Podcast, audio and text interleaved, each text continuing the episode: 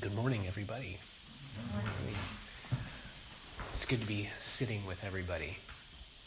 Silent sitting. New year, new start, right? And so last week we got into, for the first Teisho of the year, uh, the three turnings of the wheel of Buddhism, the three major transformations that Buddhism has gone through as it's come down to us through the millennium. And so I thought, let's just continue with basic Buddhism. Let's. Um, it's not often at a Zen center uh, you'll hear too much about basic Buddhism. You, will hear about Zen, and um, but I thought eh, there are so many of us that are new here beginning stages of practice that it can be helpful to sort of just go back to the basics, go back to the beginning. So I thought today we'll look at the Eightfold Path, the Eightfold Noble Path. But to, before we do, to reorient ourselves, to kind of set the table, so to speak, let's remind ourselves where the Eightfold Path comes from. It comes out of the Four noble truths. Life, number one, life is inherently dissatisfying. That's the great realization that the Buddha had that even when you get the circumstances of your life straight, it's not about that. It's still inherently dissatisfying, or this word suffering is tossed about, uh, but really it's about this constant um, things are just not quite right. If I could only get this in place, then I would be fine. Okay, so that's low grade suffering.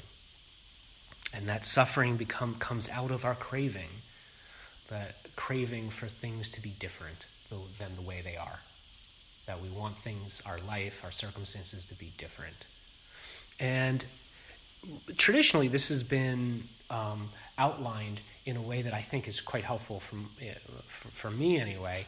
Uh, it's been it's been sort of delineated as four types of positions that you can find yourself in. We're always with someone we don't want to be with. Number one. Number two, we're not with somebody that we do want to be with we are doing something we don't want to be doing, or we're not doing something we want to be doing. Isn't that a wonderful summation? it kind of sums up our day to day experience. Uh, again, sure, there are times where we're just present, but how many of us can really say that we're not constantly wanting something different? And so these four um, categories, so to speak, give us a sense of where or what our clinging is about. We're clinging or pushing away, constantly clinging, grabbing, grasping, pulling in towards us, or pushing, pushing away from us. And this is the inherent cause of our dissatisfaction. And so then that's number two. And then number three is that this dissatisfaction can end. That's the third noble truth, is that there's an end to it, that it can be worked with. And so, this third noble truth is often stated that uh, there's a way out of suffering. There's a way out of suffering. That's usually how it's stated. And I was thinking about that, and it's not quite true. I don't think. It's not quite true. Because when somebody hears that there's a way out of suffering, they'll say, oh, good, good. And they begin to look for the door. Right? Where, where's, where's the way out? Where's the way out? And if I could just find that way out, I'll, I'll get through. And then I can leave it all behind me and then be on cloud nine, right? But of course, it's not just about suffering. It's, it's not just about getting out. In fact, that's a complete, uh, really a complete corruption of the understanding. That actually is suffering, looking for the way out.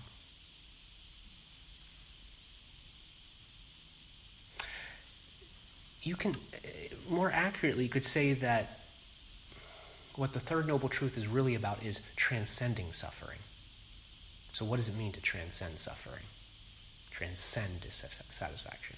You, people people uh, get a sense of this in the Zendo, that especially during retreat, during sesshin, when you're sitting hour and hour after hour, the, the pain builds, the physical pain in your knees, back, you know, whatever. But there are moments when people so completely lose themselves in the practice that the pain is gone. Because they're so involved in the present moment, into their practice, that there's, there's no real pain, so to speak. There's no suffering, so to speak. The commentary on the pain has stopped. The internal commentary. Oh, poor me. You know, oh, I can't wait till the bell rings. You know. And so it's, it's a little window into what we could do more often. And so that's a transcending suffering. It's not ending of suffering, but it's uh, in, in the same sense. It's, it, but it's really a transcendence. Now, one may think that transcending means that we can get up and walk away. And again, that's not really end of that that what that is is the ending when we walk away from things in our life, that is the ending of that suffering. Right? But it does nothing for the greater suffering of our life. So practice really is about noticing that no matter what I do in my life, no matter how carefully I or, uh, arrange the pieces on the board that we're still in the same boat.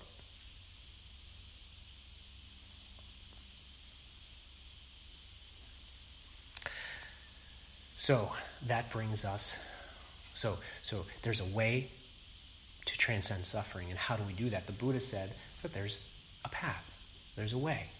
There's a there's a way and and if you follow it, it, it will it'll help you transcend suffering. And that's the Eightfold Noble Path. It's often pictured as like a wheel with eight spokes. If you see a Buddhist symbol of a wheel with eight delineations, that's, that's the Eightfold Path. Um, and so, if we took a look at that, um, you could say in a way that the Eightfold Path is the dynamic of the third noble truth. It's the way that unfolds, that the end of suffer, there's an end of suffering. Well, the, the way that unfolds is through the Eightfold Path. And you can divide these eight categories into three major, um, or these eight things into three major categories or groups. And I know people are probably thinking, well, what are the eightfold? What are the eight?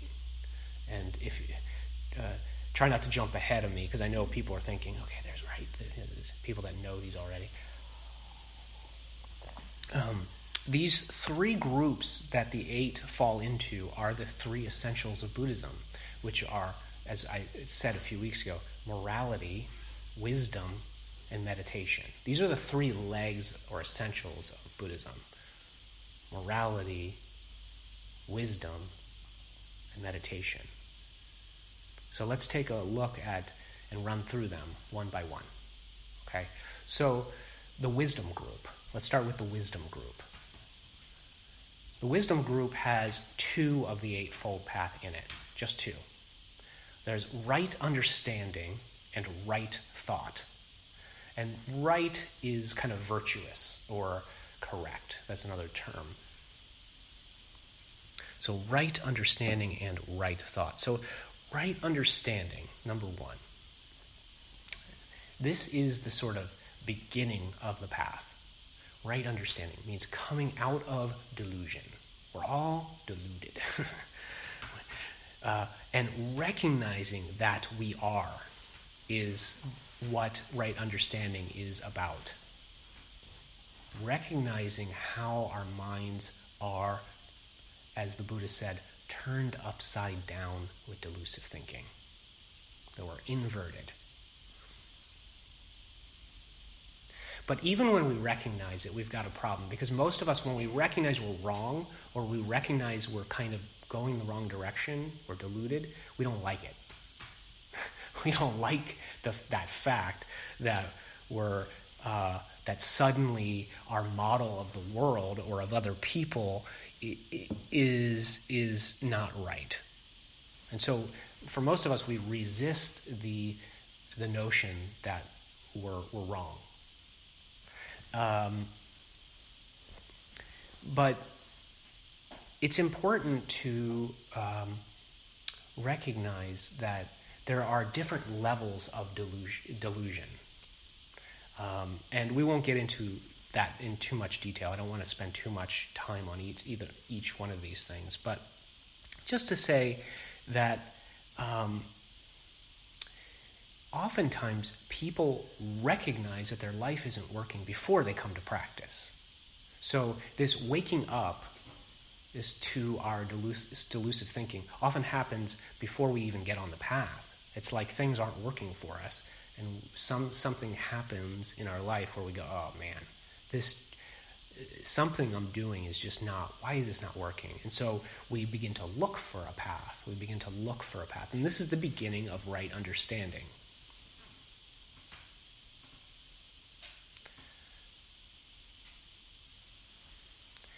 But deeper than that,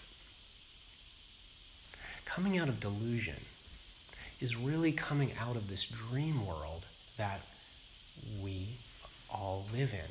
And I've said it time and time again, from a Zen point of view, this deluded state of mind, this dream world that we're in, is this illusion of self and other, of separateness. As Kapleau Roshi used to say, a wor- we're, we're alone and afraid in a world I never made. Like we all feel separate.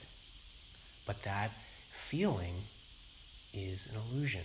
That or the feeling may be real, but the idea behind it is an illusion, that we're, there's no such thing as a separate self.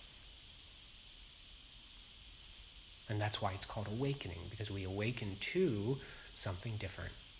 We awaken to the underlying wholeness of what's here. The other element to right understanding, which I think is just as important, if not more, is actually about caring. It's caring that there is something different. Because you can wake up to the fact that your life isn't working or that you're wrong, and you can just ignore it. You can just choose not to do anything about it. There are lots of people like that. Lots of people know that something's not right in their life or that their way of thinking is kind of crazy, but yet they just choose not just to go about their business. And so, a crucial element about right understanding is deciding that there's something that we have to do something about it. You know, and in terms of Zen, this is where the rubber meets the road because there are a lot of what I would call armchair Buddhists meaning lots of people like Buddhism. They get something from it, meaning intellectually they they love reading about it, right? They'll read till the cows come home, but it really doesn't do anything for them because they're not practicing it. And so um, you have to care. You have to care. Um, and caring means doing from a Zen point of view. If you're if you're if you're not doing, you're not you're, you don't really care. To be honest, you know, it's like oh you you care about somebody, but yet when they're sick, are you doing something for them? Um, so really, Zen is about doing, and doing is caring. Not all the time. Sometimes you can just go through the motions in doing something, but but really it's about walking the path. And so we have to we have to check in with ourselves. Is this really something that we're going to be practicing? So another the other basic way of seeing right understanding is having heard the teachings. This is the sort of classic like funda- um, uh, Theravadan view is about right understanding is I've heard the teachings, so I, I, I sort of I'm getting set straight. But again, you can hear something, but not really have heard it, right? Do you know what I mean by that? Like you can hear something, but not really have heard it. There's a an early American poet named uh, Michael Wigglesworth. I'm sure a lot of people have not heard of. Um, an old uh, Quake, uh, no, not Quaker, Puritan poet. Way goes way back, like early 1800s. Um, and he was he was kind of a crazy guy in a lot of ways, but he he did say something which was really I think applicable here. He said. Um, if you hear with your ears closed, then nothing will happen. I love that. If you hear with your ears closed, nothing's going to happen. Okay, so let's go on to the second right thought or right motivation. That's another way to put it. Some of these words are interesting. Uh, right motivation or right thought. It's also going to be right intention. So, in Buddhist terms, this is our aspiration towards practice, our motivation. But then we have to look at what does it mean to have right motivation or correct motivation? Like, isn't motivation motivation? You know, if you're motivated, isn't it just a basic thing? But in Zen terms, in Buddhist terms, we have we want to look at what is really motivating, like what's behind our initial thought that I'm motivated. What's, what's really driving us? For example, in Zen, we may say, well, I want to have enlightenment. Okay, let's examine that for a second. I want to have enlightenment. Do you see there's a fundamental issue there? I want to have enlightenment. Me. Well, that's that's the problem. is craving, right? And so we can be motivated towards something and not really get that the way we're m- motivated is really getting in the way of what we're trying to achieve. Um, what does it mean to say that we're practicing for enlightenment? Like, is it for ourselves?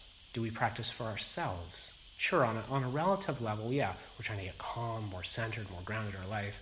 But but if we're practicing for this small self, then isn't that a pretty shallow way of practicing, a reason to practice? Because this little self is really the exact thing that's in question here. It's the, it's the thing being interrogated through practice, right? It's the one that's in the hot seat, this little self. So it's got to be something bigger than that for to be to have correct motivation or correct thought or right thought. The way I like to think about it is we're practicing for others.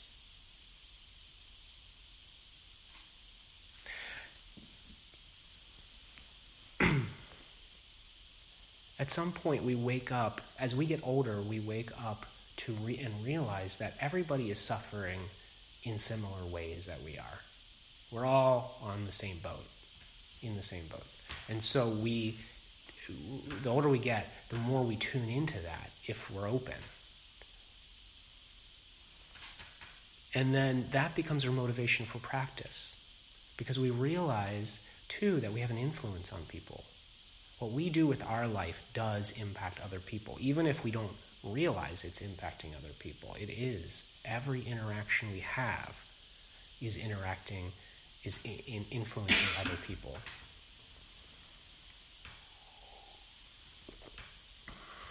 We practice because we don't know the kind of influence we're having on other people.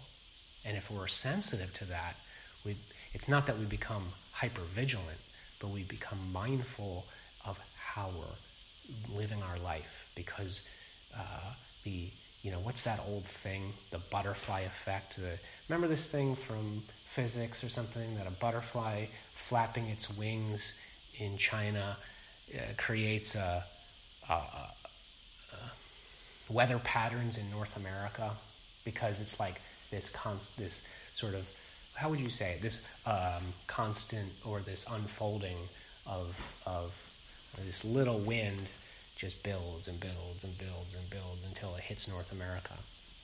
I think we can think of our lives like that. We're sending out ripples constantly, and those ripples might be weak, but they are reaching the shore. They are influencing other people. To think that we're separate and that what we do with our life is not uh, not going to impact others is really again back to that diluted way of thinking. The way we know we're making spiritual progress, if we can speak of that, is really when we come to regard the, that the way we regard others and the, is the way we regard ourselves. And the way we regard ourselves is the way we should regard others that they're interchangeable. We become less self-absorbed. And, and, and to be clear it's not a way that neglects the self we're not neglecting ourselves, but we're less self-absorbed. So that's that's right thought. So together, right thought and right understanding are that wisdom, that be, that wisdom of practice. So moving on the, to the morality strand, which is pretty pretty easy to understand. Right speech, right action, and right livelihood. So there's three out of the eight. So we've already had two. Now we're on to the next three, which are the morality strand right speech, right action, and right livelihood. So let's start with right speech. And if you go to classic Buddhism, it's really delineated. It's pretty, pretty spelled out. You know, things like stay away from slandering people, don't gossip, but let's look at it a little more. Try to be specific when you're communicating. Here's a big one for a lot of people learn when to shut up. Like, learn when being quiet is actually right speech. And I, I, I, don't want to come across as harsh, but really, a lot of us could learn to speak less and to be more careful with the words that we choose. Learning when to, what you're going to say might not be helpful. That's, that's a hard one. So, practicing right speech is, is a part of this path. Right action and and by the way, I think you know with this precept study that we'll be doing in the spring or coming up soon, we'll be getting into the different precepts around speech and why they're important. Right action comes um, is delineated through the five major precepts, which is not killing. I'm simplifying things, but not killing, not stealing, not lying, not misusing sex, and not misusing drugs or alcohol. So those are the sort of five basic precepts in, in Buddhism. But let's look a little deeper at right action. I was thinking about right action in terms of things. How is it that we treat things? You could, you, could, you could say that this is kind of a mindfulness practice, but really it's deeper than that. Right action is noticing how we um, misuse things. There's this interesting concept in Islam called zolm. Um, friend uh, who's a Muslim chaplain uh, talked about this thing called zolm. If you're not, if you're practicing zolm, you're not a good Muslim you try to get your kids not to do zolm.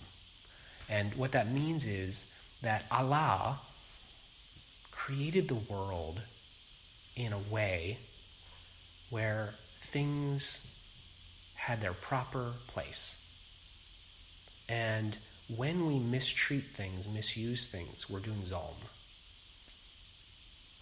when we're not treating things with res- respect, we're, we're doing zolm. You know, when we plop ourselves up onto the kitchen table, you know, that's zolm, because the kitchen table is meant to be eaten at, not sat on. Now, that's a real basic thing. Well, I was thinking, you know, I do this all the time. I used to do carpentry, so using a screwdriver as a pry bar. it's the only thing I got, right? That's zolm. It's not the proper use because I'm too lazy to get up and get the pry bar. So I use what I got. Now, you could say, well, that's not being creative. You should be able to be creative. Okay, that's, that's fine. But not just things, but how do we misuse our speech? How do we misuse sex? Again, how do we misuse alcohol? How do we misuse others? So, working in a mindful way to really take care of things. You see this um, in people. It, I again, I'm not. I'm, I'm guilty here. You know, where you're kind of taking care of yourself. Uh, you get up every morning, you dress, dot, dot, dot. You you take care of keeping your place clean and all this stuff. And then as soon as everybody's gone, like every your vacation comes and you're by yourself, everything goes to hell. you know, you're like you're not showering, you're not shaving. It's just like, uh. so that would be zolm. That's not practicing right action. So it's a, it's kind of, and the, the danger is here we become puritanical, of course. We become um, like things have to be a certain way, like a rigidity. And of course, that's not it.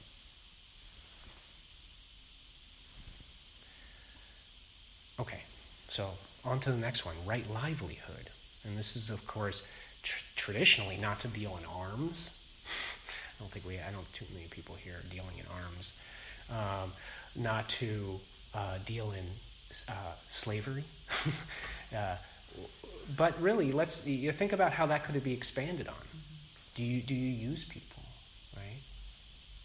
So look beyond the, below the surface. So that some of these more orthodox ways of putting things, you got to look below You know, not to trade in meat and, and alcohol. What does that mean?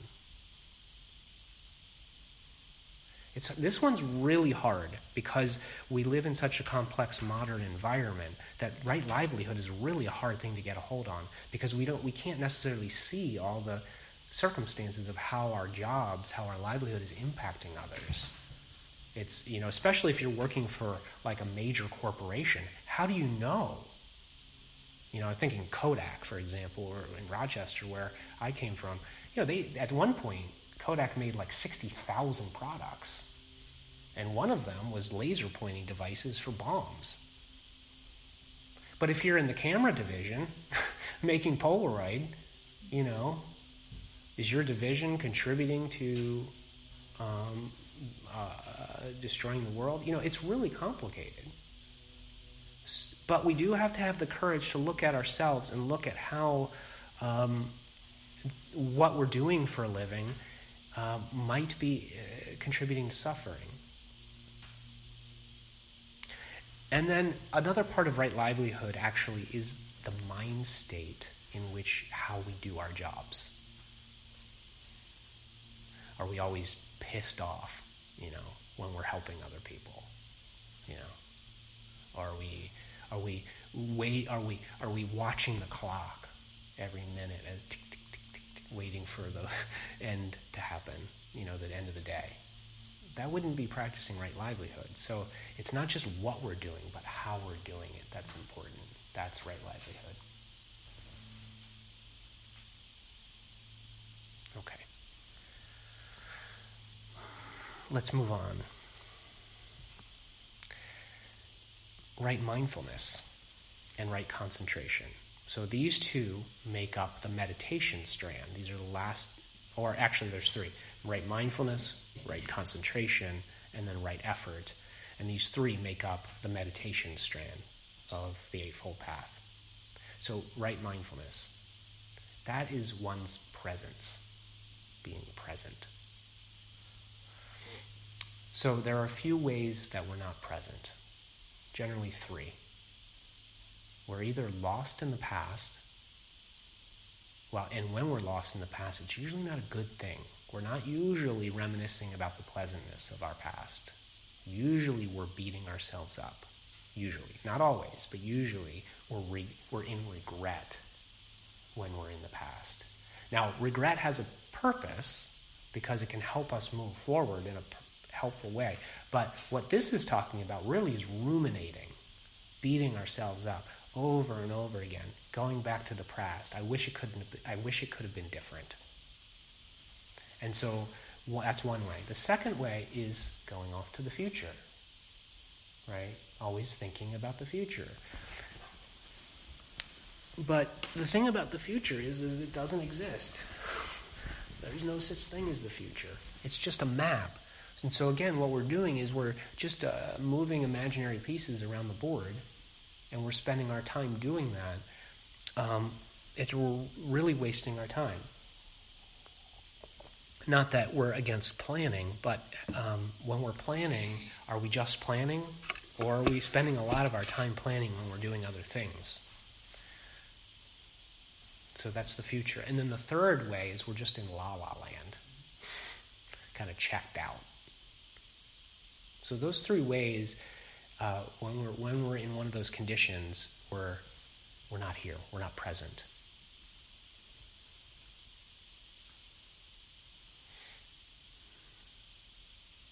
So right right concentration. So what does that mean?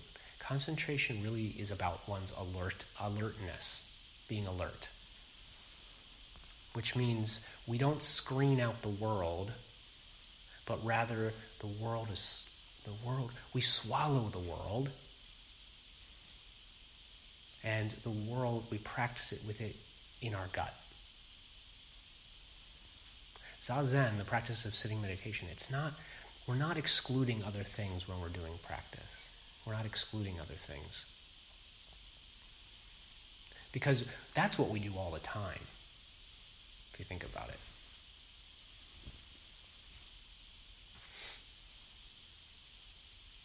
That's those four conditions in the beginning. I want to be with somebody else that I'm not with. I don't want to be with the person that I am now, etc. That's exclusionary.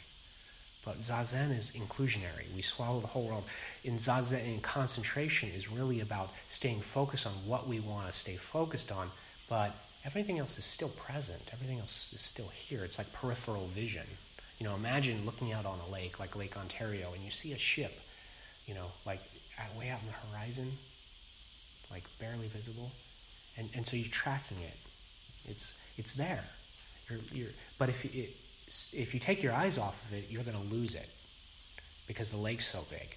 Um, and when you're when you're focused on it, you're focused, but you're still seeing the whole lake. You're still seeing the waves. You're still, but you're not concentrating on that. You're concentrating on the ship. And this is what we're learning to do when we sit. Is we're learning to stay focused, concentrated on the koan or the breath or whatever might be our practice, uh, but we're not shutting out the world. This is why we don't close our eyes in Zen practice. A lot of meditation practice, they close their eyes, and it's kind of like, uh, I got to go into this interior landscape of the mind. But Zen is different. We're keeping our eyes lowered, so we're not excluding the external world, but we're not focusing on it either. That's what makes Zazen different. So we're alert to our circumstances.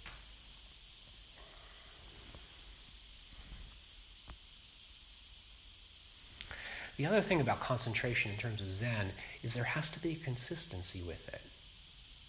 There should be a consistency with your ability to concentrate.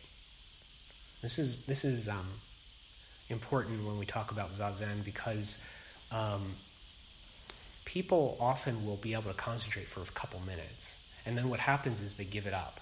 They they they, they practice hard, they're really concentrated for five minutes, and then they go,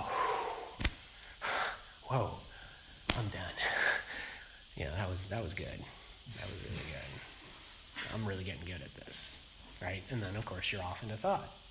So concentration is about consistent effort over and over and over again.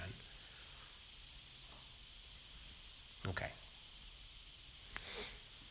So I want to go back really quickly now and read these. So Remember, these three categories wisdom, morality, and meditation of the Eightfold Path. So there's right understanding, right thought or effort, I mean, right thought or right motivation, right speech, right action, right livelihood, right mindfulness, right concentration, and right effort. Do we do effort? No, we didn't really do effort. Okay, so effort. What does it mean to make an effort? Again, this comes back to what I was saying about concentrating over time, this consistency. Most people do not make much of an effort in their meditation. Most people assume that meditation is the absence of effort. In other words, I'm just going to chill. This is not Zen practice. It's not that it's a straining. This is not effort. Effort in Zen is human effort. It's it's achievable effort. It's not superhuman effort. But most people, I, from my experience, could make more effort in their practice. Meaning, they could be more consistent. Like they could be, uh, they could be sitting every day. They could be sitting for longer periods. They could be in integrating their practice more into their life. They could be putting more conscious effort into their practice. Okay, so that's enough effort for now. Um, so, stepping back from these, here's a common trap with the Eightfold Path. One of the common traps of the Eightfold Path is that we practice some of them, but we don't practice all of them. For example, like in Theravadan Buddhism, there's a real emphasis on um, the morality piece like they're really good at not eating meat.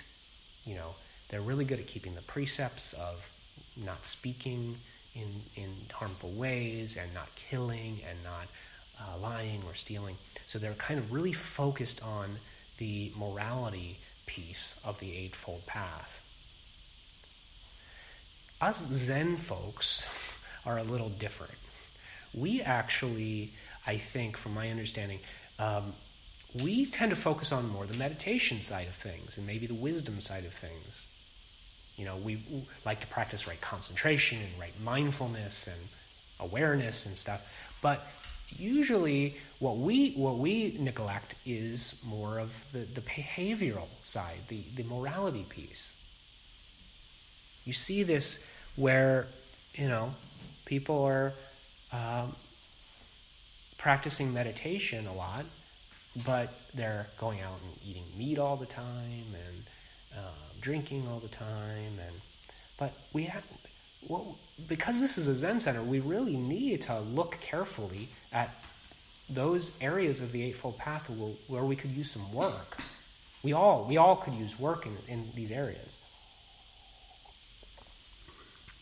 You know like when we're eating meat for example um, are you aware of this of, of you know, when there's an animal uh, that you're eating, that has to be replaced. And so what's going to happen? Uh, something else gets killed. Um, you're supporting an industry. You're supporting th- these forces uh, that uh, may be out of line with the Buddhist path. Again, I'm not. I'm, I'm not a moralistic. I'm trust me. Like I, I'm not um, saying that you should give up these things, but just to be to be aware of what of, of your impact. And to that Theravadan monk, how would it be to, to for them to see you uh, practicing Buddhism in this way of emphasizing meditation and concentration that we do in Zen, but not um, really being mindful of these other things of right action and these moral side of things? How would it be for them to see that you're trampling over these other aspects of the path. So, what we can really do is what we really need to do is be better at tracking our actions and activities beyond the immediate behavior. Like, what is this? How is this going to impact? As again, like I said before, how is this going to ripple out into the world? My my my my life.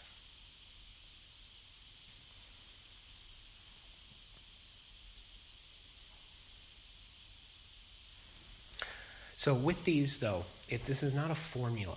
We should be careful about turning this into a formula. That's how it's usually seen. Okay, there's suffering, and then there's this is the cause of suffering, and if I just practice these eight, this is the formula to get out of suffering. That, that's a good place to start, but we, we don't want to take that to be the end. What the Eightfold Path really is, is a reminder that our practice has to function in the world that it's not simply about meditation. It's really about being more alert more of the time about our life, about our life energy, how it is how is it? It's a way for us to embrace a mind state, a larger mind state of openness, of sensitivity, of generosity, of courage, of gentleness, you know, of compassion really it becomes a place to work on all these things. To continually, this is to be continually aware of how we are in this web. And when we move, it's, you know, think about this. Imagine a web. When we move in the web, the whole web moves. You know, the whole web shakes. So, how is it that we're doing that movement in our life? When we move well, the web moves well. When we move badly, the web moves badly.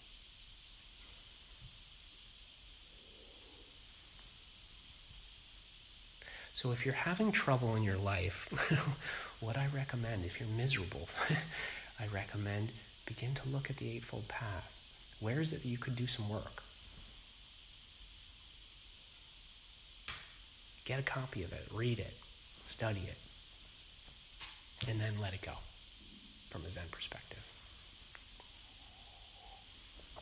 The, the, the jewel of mind, the jewel of this mind has many facets.